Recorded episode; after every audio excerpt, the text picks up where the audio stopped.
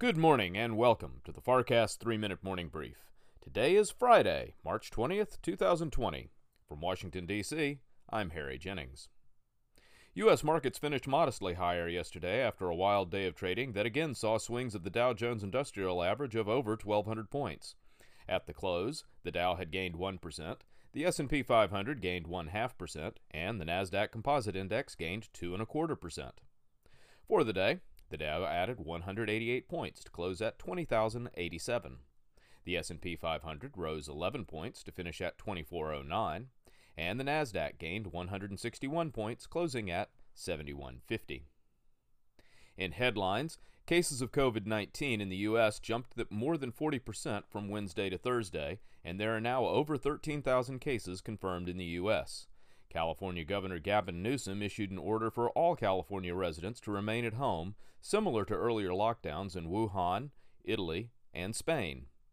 In Italy, the death toll now exceeds that of China, with 3,400 confirmed dead, another 400 in the last 24 hours. In Washington, Republican senators have introduced a relief package of $1 trillion that would provide cash payments to Americans on a sliding scale. Yesterday morning's unemployment claims number jumped by over 70,000 to 278,000 new claims. Estimates are that next week's claims could be several times higher due to layoffs resulting from the pandemic. In overseas stock markets, Asian and Pacific exchanges were higher on the day, with Japan's Nikkei the lone exception, which fell 1%. China's Shanghai gained just over 1.5%, and Hong Kong's HSI surged by 5%. Markets in Europe are strongly higher this morning. At the lunch hour, the All Europe Stoxx 600 index is up 4.5%. The French CAC and German DAX are up even more, showing gains of 6 and 5.5% respectively. London's FTSE is lagging the continental indices, but still up a strong 3% at midday. In commodities, crude oil prices continue their stunning rally that began yesterday after the WTI traded as low as $20 a barrel on Wednesday. Currently, the West Texas Intermediate benchmark trades at $27.17 per barrel, up $1.95 from yesterday's final settlement. Gold prices are rising this morning, up $31.10 to $1,510.40 per ounce.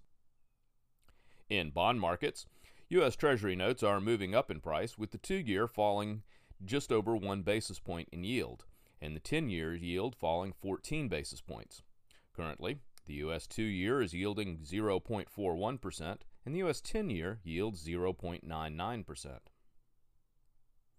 U.S. futures have traded higher overnight and point to a strongly higher open on Wall Street this morning.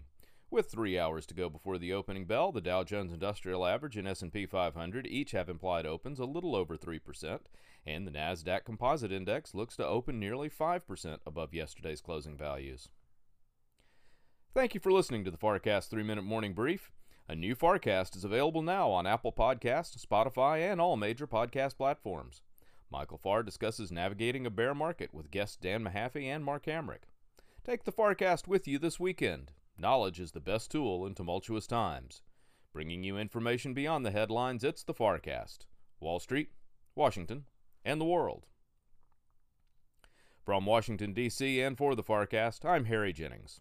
From all of us at Farr Miller in Washington, have a great weekend and have a productive day.